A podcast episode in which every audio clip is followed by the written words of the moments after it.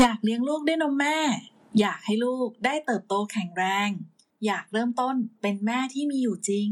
ในยุคที่ข้อมูลความรู้เกี่ยวกับนมแม่มีมากมายจนไม่แน่ใจว่าต้องเริ่มที่ตรงไหนโค้ชนมแม่และอาโดไทยแลนด์ชวนคุณแม่ที่ตั้งครรภ์ตั้งแต่ไตรมาสที่2เป็นต้นไปมาฟังเรื่องราวของนมแม่เพื่อเตรียมตัวเลี้ยงลูกด้วยนมแม่อย่างมีความสุขในแบบฉบับที่คุณแม่เลือกค่ะนมแม่110คลอดแบบไหนคือเบสตาสำหรับลูกสวัสดีค่ะวันนี้พี่เก๋จะมาชวนคุยเรื่องวิธีการคลอดซึ่งเป็นจุดสตาร์ทที่สำคัญสำหรับคุณแม่ที่ตั้งเป้าหมายว่าอยากจะเลี้ยงลูกด้วยนมแม่นะคะปกติเนี่ยเวลาที่คุณแม่ทราบว่าตั้งครรภ์ส่วนใหญ่ก็จะเริ่มจากการเลือกหมอเลือกโรงพยาบาลที่จะฝากครรภ์หลังจากนั้นค่อยมาเลือกว่าจะผ่าตัดคลอดหรือคลอดธรรมชาติดีถูกไหมคะแต่ว่าการเลือกว่าจะคลอดเองหรือผ่าตัดคลอดเนี่ยในช่วงแรกๆเนี่ยถือว่าเป็นเรื่องสำคัญที่ไม่ด่วนเพราะว่าเรายังมีเวลาให้ตัดสินใจอีกหลายเดือนทำให้คุณพ่อคุณแม่หลายๆท่านบางทีก็ชะล่าใจแล้วก็ไม่ได้ตระหนักว่าเรื่องสำคัญที่ไม่ด่วนเนี่ยถ้าเราไม่ตัดสินใจให้ดีสุดท้ายมันอาจจะส่งผลให้เกิดเรื่องที่ด่วนและสำคัญตามมาอย่างคาดไม่ถึงจากสถิติขององค์การอนามัยโลกเขาระบุว่าอัตราการผ่าคลอดเนี่ยจะอยู่ที่ราวๆ 10-15% ของการคลอดทั้งหมดแต่ในบ้านเราอัตราการผ่าคลอดในโรงพยาบาลเอกชนส่วนใหญ่จะสูงถึง 80-90% สรุปว่าการผ่าตัดคลอดซึ่งควรจะเป็นแผนสำรองในการคลอดกลับกลายมาเป็นแผนหลักแทนการคลอดธรรมชาตินะคะในกลุ่มของคุณแม่ที่ใช้บริการของโรงพยาบาลเอกชนนะคะในส่วนของโรงพยาบาลรัฐบาลเนี่ยอัตราการผ่าคลอดอาจจะต่ำกว่านะคะอาจจะแบบครึ่งหรืออาจจะประมาณสัก 30-40% นะคะแล้วจริงๆก็ไม่ใช่เรื่องบังเอิญเลยที่อัตราความล้มเหลวในการเลี้ยงลูกด้วยนมแม่ของบ้านเราเนี่ยมันสอดคล้องกับอัตราการผ่าตัดคลอดด้วยเช่นกันนะคะปัจจุบันคุณแม่ที่เลี้ยงลูกด้วยนมแม่ล้วนได้ครบ6เดือนเนี่ยมีอยู่ราวๆ 20% เท่านั้นเองยิ่งผ่าตัดคลอดเยอะยิ่งเลี้ยงลูกด้วยนมแม่ได้น้อยลงนะคะในอดีตเนี่ยผู้ที่จะเป็นคนตัดสินใจว่าจะคลอดวันไหนเวลาใดก็คือลูกในท้องของเราเขาพร้อมเมื่อไหร่เขาจะบอกเองด้วยสัญญาณต่างๆเช่นท้องแข็งมดลูกหดรัดตัวเจ็บท้องคลอดมีมูกหรือน้ำเดินเวลาที่ปากมดลูกเปิดได้ที่คุณแม่ก็จะคลอดลูกออกทางช่องคลอดได้ตามธรรมชาติแต่ด้วยความที่ทุกวันนี้เรามีวิทยาการมากขึ้นสามารถผ่าตัดเพื่อให้ทารกออกมาทางหน้าท้องได้ลูกในท้องจึงถูกคุณพ่อคุณแม่แล้วก็คุณหมอเนี่ยยึดอำนาจการตัดสินใจไปโดยไม่ได้ถามสักคำนะคะเพราะฉะนั้นเวลาที่ทุกคนร่วมมือกันตัดสินใจโดยที่ไม่ได้ถามความสมัครใจของลูกในท้องผลที่เกิดขึ้นมาก็ปั่นป่วนอย่างที่เราอาจจะคาดไม่ถึงเลยทีเดียวนะคะปกติเนี่ยลูกในท้องเขาต้องการเวลาอยู่ในท้องเราอย่างเหมาะสมเพื่อที่จะพัฒนาอวัยวะต่างๆให้เจริญเติบโตเต็มที่แล้วก็แข็งแรงพร้อมที่จะออกมาสู่โลกภายนอกตอนที่อยู่ในท้องคุณแม่เขาจะอยู่ในสภาพปลอดเชื้อแล้วก็ปลอดภัยอุณหภูมิเหมาะสมได้รับอาหารและอากาศผ่านทางรกเมื่อออกมาภายนอกเขาต้องหายใจด้วยปอดของตัวเองต้องเรียนรู้ที่จะดูดและกลืนเพื่อรับอาหารทางปากผิวหนังต้องปรับอุณหภูมิเองไตต้องทำหน้าที่ขับของเสียระบบภูมิคุ้มกันก็ต้องเริ่มทำงานทีนี้เวลาที่เราไปบังคับให้เขาออกมาก่อนเวลาที่เหมาะสมอวัยวะต่างๆเขายังไม่สมบูรณ์ยังไม่พร้อมทำหน้าที่เขาก็จะต้องการความช่วยเหลือแล้วก็ต้องการการดูแลเป็นพิเศษถ้าคลอดก่อนกำหนดนานๆเรื่องเหล่านี้จะเห็นได้ชัดเจนนะคะเช่นเขาจะหายใจเองไม่ได้ต้องใช้เครื่องช่วยหายใจกินเองไม่ได้ต้องให้อาหารทางสายหรืออาจจะต้องอยู่ใน NICU นะคะแต่ทารกที่คลอดด้วยการผ่าตัดคลอดตามเวลาที่กำหนดจากความสะดวกของคุณพ่อหรือคุณแม่เขาจะเรียกว่าnear term นะคะหรือว่า late preterm นะคะก็คือว่าเขาออกมาปกติดีน้ำหนักอยู่ในเกณฑ์ที่เหมาะสมแต่ในความเป็นจริงแล้วเนี่ยเขายังไม่พร้อมเต็มร้อยที่จะออกมาคือเด็กๆกลุ่มเนี้ยเขาอาจจะแบบ37 วีคไปแล้วนะคะจริงๆเขายังไม่ครบกำหนดตามที่เขาต้องการหรอกแต่ว่าด้วยความที่คุณพ่อคุณแม่คุณหมออาจสะดวกเวลานี้แล้วก็น้ำหนักได้แล้วนะคะดูอัลตราซาวด์แล้วดูเหมือนกับว่าโอเคก็ออกมาได้เลยละกันนะคะเพราะฉะนั้นอาการที่เราพบเห็นได้บ่อยจากเคสพวกนี้นะคะก็จะเป็นจะบอกว่า มันไม่ได้ดูแบบไม่ได้ดูน่ากังวลอาจจะแบบเกิดนิดๆหน่อยๆเช่นหายใจเร็วหรืออาจจะติดหลับตลอดเวลาไม่มีแรงดูดนมดูดไม่มีประสิทธิภาพดูดไม่ได้น้ำนมนะคะหรือว่าตับเขาอาจจะยังไม่สมบูรณ์พอที่จะกำจัดสารเหลืองได้อย่างมีประสิทธิภาพก็จะทำให้ตัวเหลืองนะคะซึ่งทำให้เขาต้องการการดูแลเพิ่มขึ้นไอ้ปัญหาเหล่านี้มันดูเป็นปัญหาจริงๆมันเป็นปัญหานะคะแต่ว่าด้วยความที่มันเกิดขึ้นบ่อยๆนะอาการตัวเหลืองหายใจเร็วนอนหลับตลอดเวลาไม่ค่อยจะมีแรงดูดอย่างเงี้ยคือมันเป็นความผิดปกติที่เกิดขึ้นเป็นปกติจากการผ่าตัดคลอดทำให้คุณพ่อคุณแม่ไม่ได้รู้สึกว่าอันนี้มันเป็นเรื่องใหญ่นะคะไม่ใช่แค่ลูกเท่านั้นนะคะที่ไม่พร้อมร่างกายคุณแม่เองก็ไม่พร้อมเช่นกันอยากให้นึกถึงการวิ่งผลัดนะคะก็คือว่านักวิ่งคนแรกเนี่ยเขาต้องส่งไม้ต่อให้คนที่สองใช่ไหมคะทีนี้ถ้าจังหวะในการส่งก็คือคนส่งไม่ดีหรือว่าคนรับได้ไม่ดีเนี่ยมันจะทำให้เสียจังหวะแล้วก็เวลาที่เสียจังหวะแบบนี้โอกาสที่จะชนะเนี่ยแทบจะไม่มีเลยในสภาวะของการคลอดเนี่ยก็คล้ายๆกันนะคะมันคือการส่งต่อไม้ลักษณะเดียวกันเลยก็คือว่าถ้าคุณแม่คลอดนะคะหมายถึงว่าคลอดในเวลาที่เหมาะสมเนี่ยฮอร์โมนของการตั้งครรภ์เนี่ยจะลดลงแล้วก็ฮอร์โมนของการผลิตน้ำนมเนี่ยจะเพิ่มขึ้นเวลาที่ลูกอยู่ในท้องร่างกายคุณแม่เนี่ยจะดูแลลูกผ่านทางรกถูกไหมคะลูกจะได้รับอาหารได้รับอากาศผ่านทางรกแต่เวลาที่ลูกออกมาแล้วเนี่ยร่างกายคุณแม่จะดูแลลูกผ่านทางน้ำนมเวลาที่ธรรมชาติเขากำหนดเอาไว้ว่าอ๋อมันต้องถึงเวลานี้นะลูกออกมาปุ๊บเนี่ยฮอร์โมนจะปรับตัวแบบนี้แต่ว่าเราไปฝืนนะคะหมายถึงว่าไปเปลี่ยนตารางไปทำให้ตารางของธรรมชาติเขารวนก็คือว่าเราผ่าคลอดตามใจเราก็ไม่ได้สนใจตารางของเขา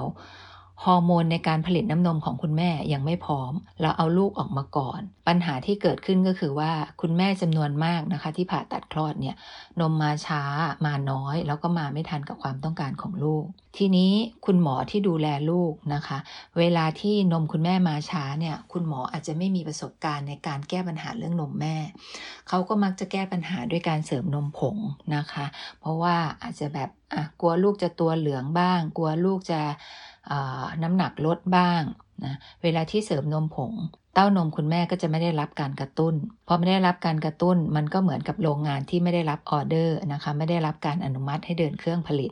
ร่างกายคุณแม่ก็จะไม่ยอมผลิตน้ำนมหรือผลิตได้น้อยเวลาที่พาลูกกลับบ้านคุณแม่ก็พยายามเอาเข้าเต้าเพราะว่า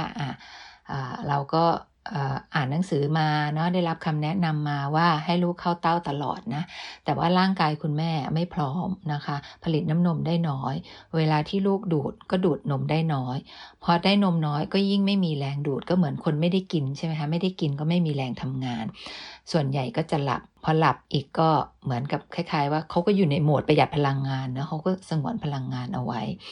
คนที่แรกคลอดตัวไม่เหลืองนะคะก็อาจจะกลับมาเหลืองที่บ้านเพราะว่าได้นมแม่ไม่พอ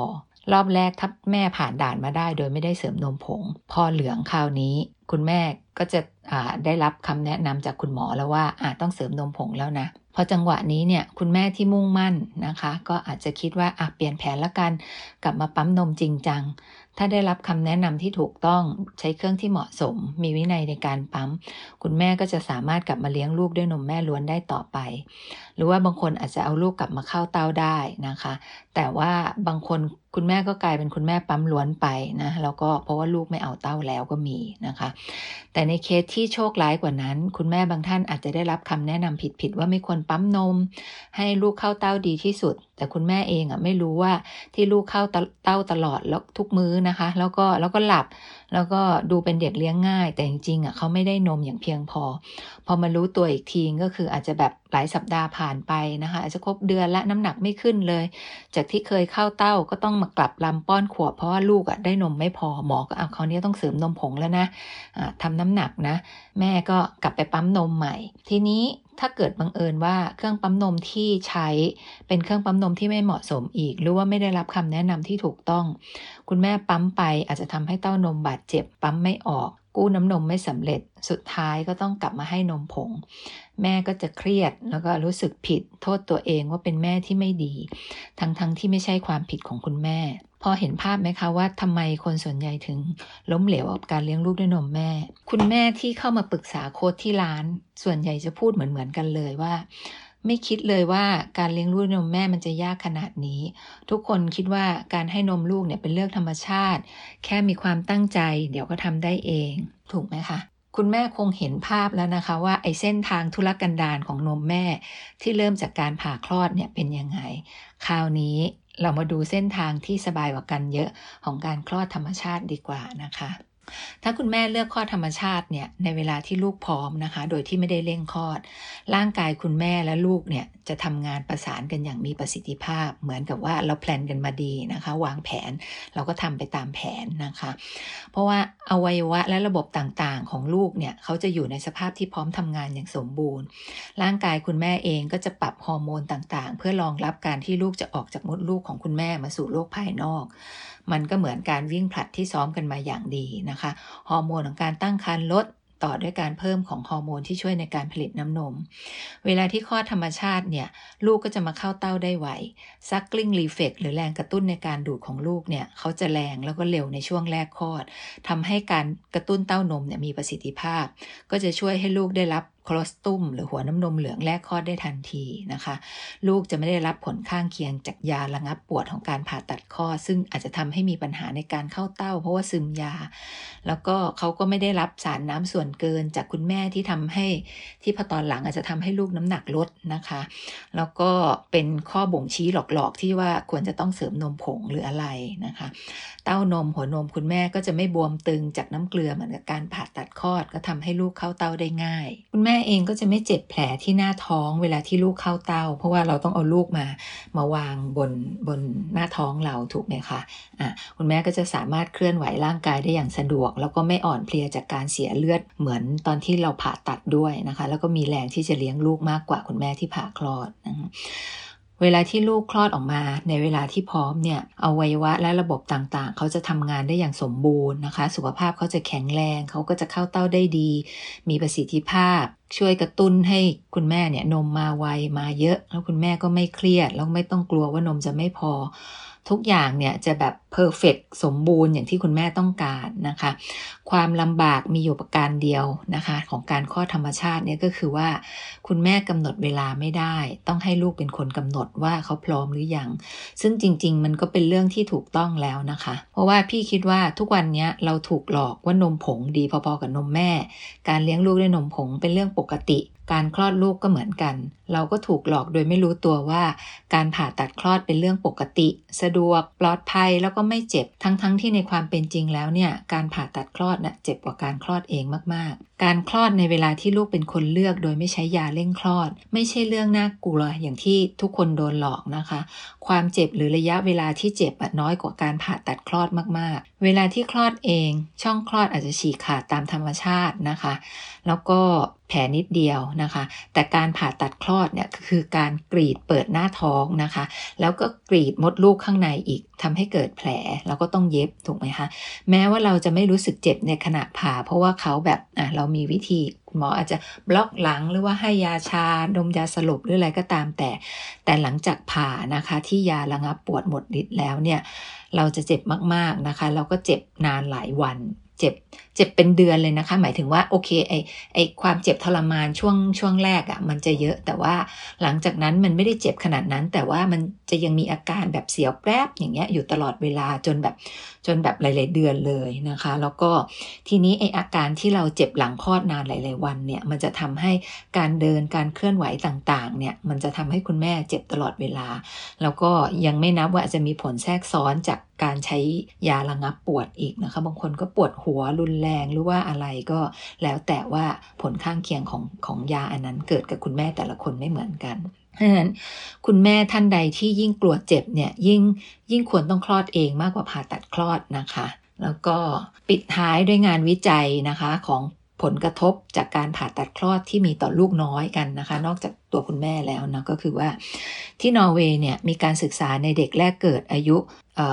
ตั้งแต่เด็กแรกเกิดถึงอายุ2ปีครึ่งนะคะกลุ่มที่มีปัญหาการแพ้นมวัวเนี่ย 2,600 คนเขาพบว่าเด็กที่ได้รับการผ่าตัดคลอดเนี่ย มีเปอร์เซ็นต์ของการแพ้นมวัวเนี่ยมากกว่าเด็กที่คลอดธรรมชาติเนี่ยถึง 3.3 เท่านะคะแล้วถ้าตัวคุณแม่มีประวัติเป็นโรคภูมิแพ้ด้วยเนี่ยอัตราการแพ้นมวัวของลูกจะมากขึ้นเป็น 9.7 เท่ามากกว่ากันเยอะเลยนะคะอันนี้คือเกิดจากกระบวนการผ่าคลอดนะคะแล้วก็ที่ไต้หวันเนี่ยเขาก็มีการศึกษาในเด็กอายุ1เดือนแล้วก็1ปีที่เขาป่วยอยู่ในโรงพยาบาลเป็นหมื่นคนด้วยโรคติดเชื้อหรือว่าโรคระบบทางเดินหายใจโรคระบบทางเดินอาหารนะคะพอเขาศึกษาย้อนกลับไปถึงประวัติการคลอดก็พบว่าเด็กที่คลอดโดยการผ่าตัดคลอดเนี่ยเป็นโรคพวกนี้มากกว่าเด็กที่คลอดธรรมชาติถึง 3-4 เท่านะคะแล้วก็ในอเมริกานะคะก็เขาก็ศึกษาเด็กอายุ 3-10 ปีที่เป็นโรคภูมิแพ้ชนิดต่างๆนะคะทั้งโรคภูมิแพ้ของจมูกตาแล้วก็หอบหืด 7,800 คนพบว่าเด็กที่ผ่าตัดคลอดมีอัตราการเกิดโรคภูมิแพ้พวกนี้มากกว่าเด็กที่คลอดธรรมชาติเนี่ยถึง 1.2 เท่านะคะแล้วก็โดยรวมแล้วเนี่ยทารกที่คลอดโดยการผ่าตัดคลอดก่อนอายุครบ39สัปดาห์นะคะมักจะมีปัญหาเกี่ยวกับการหายใจหรือว่าเกิดภาวะหายใจเร็วในช่วง 2-3 วันแรกหลังคลอดหรือว่าภาวะการกดการหายใจในแรกคลอดที่ทำให้หายใจลำบากเนี่ยมากกว่านะคะเพราะฉะนั้นคุณพ่อคุณแม่น่าจะได้คำตอบแล้วนะคะว่าคลอดแบบไหนเนี่ยคือ best start สำหรับลูกนะคะก็เดี๋ยวพบกันใหม่ EP หน้านะคะวิธีการเลือกหมอสูและหมอเด็กนะคะก่อนที่จะไปฝากครรภ์ค่ะสวัสดีค่ะหากคุณแม่ชอบคลิปนี้ฝากแชร์ให้กับคุณแม่ท่านอื่นๆฟังด้วยนะคะคุณแม่สามารถติดตามความรู้เรื่องนมแม่ได้ที่ YouTube, Spotify และอย่าลืมติดตามเพจโค้ดนมแม่ร้านนมแม่และ Ado Thailand ถ้าคุณแม่ต้องการพูดคุยติชมหรือต้องการคำแนะนำเรื่องนมแม่ส่งข้อความเข้ามาได้ที่เพจโค้ดนมแม่ได้เลยค่ะ